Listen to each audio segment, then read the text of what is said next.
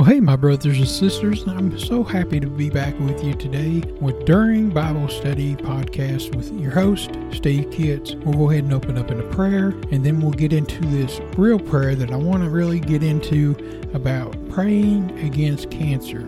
Heavenly Father, we thank you we praise you, Lord, for your wonderful grace and your love. We thank you, Lord, for always watching over us and being with us. In your blessed holy name we beg. Amen. So in Ephesians 3 and 20, it says, Now all glory go to God, who is able, through his mighty power at work within us, to accomplish infinitely more than we might ask or think. Let us turn the scripture into our prayer today and lift up our friends who is fighting against this dangerous foe.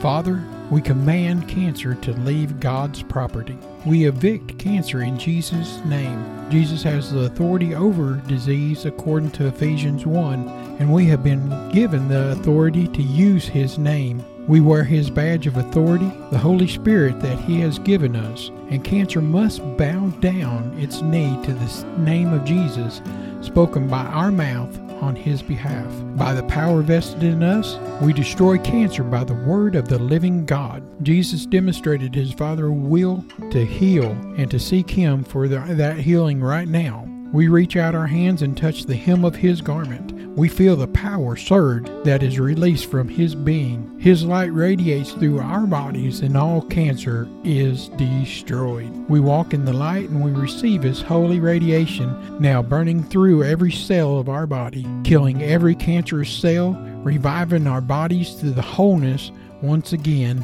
In Jesus' mighty name, amen. Well, thank you for that. And we really believe that God is a healer and that He can use us to attack cancer that is in people's body. When Jesus is with us and His powers through us, then everything is possible. You know, so thank you for joining me for that. Use this prayer against cancer, against the, the demon that tries to destroy and to hurt. It will be a mighty miracle that God can use for His glory.